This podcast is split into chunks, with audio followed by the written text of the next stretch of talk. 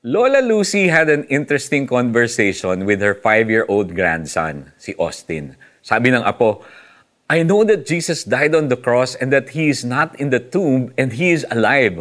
But how can anyone put those nails on His hands? There are no bad people in the whole earth who can do that. Are they like robots?" Ang sagot ng Lola, "You mean Jesus is a robot?"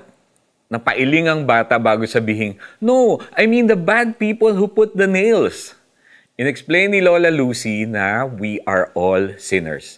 She said, "We do bad things like when we disobey mommy and daddy. And the punishment is we should be the ones nailed on the cross." Nang marinig ito, biglang umiyak ang bata. "I don't like punishment." The loving grandmother comforted him. Jesus loves you and me. He did not have any sin, but He took the punishment for our sins. He died on the cross for us. But after 3 days, tinapos ni Austin ang sentence, saying, "He is alive again!" Natapos ang pag-uusap nila with Austin praying to receive Jesus in his heart. Naiyak pa nga ito when he asked forgiveness for his sins. Lola Lucy was amazed at how he understood the story of salvation through Christ and readily surrendered his life to Him. Ganito rin ba ang naging impact sa atin when we first heard about the big nails that pierced Jesus' hands? Do we have a heart as tender as Austin's?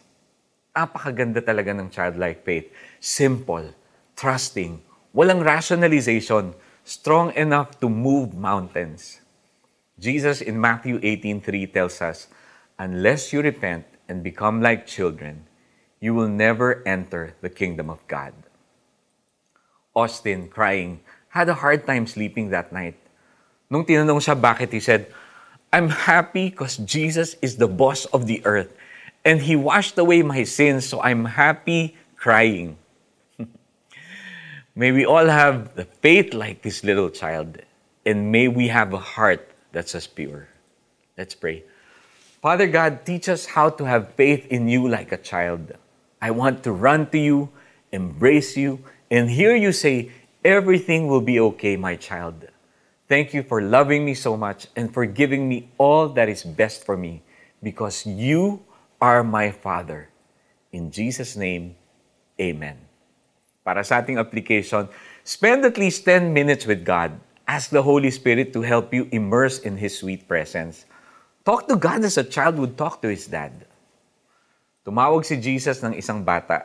Pinatayo sa harap nila at sinabi, "Tandaan ninyo, kapag hindi kayo nagbago at naging katulad ng mga bata, hindi kayo makakapasok sa kaharian ng langit."